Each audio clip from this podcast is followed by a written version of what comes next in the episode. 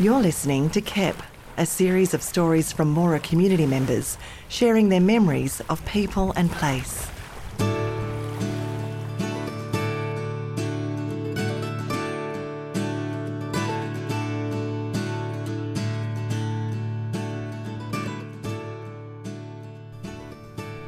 In this episode, Margaret Mippy and June Headland share yarns about the camp near the railway in Moora.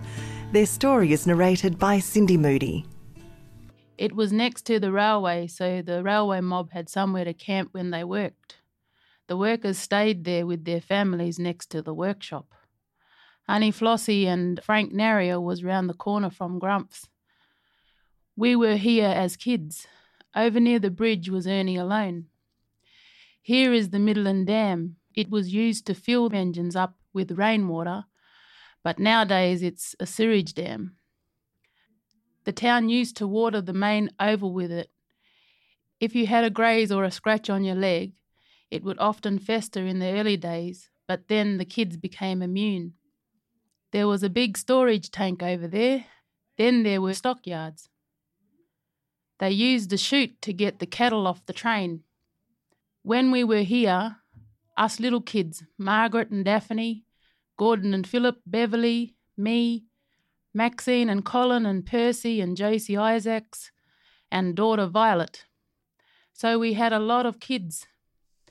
You had the dam, the river, the railway line, the stockyards in Moore Street, where the barracks are. We were always amongst the busy, busy goings on, but we never got into trouble we had a little community here. We would have had two tents. Their tents, Percy Isaacs and Josie and Flossie, and your dad would have been the first tent. They had a tent and a sleeper kitchen. They used to use the Jarrah Railway sleepers for floors. Josie Isaacs and Percy, their tent was on the bank of the Moore River.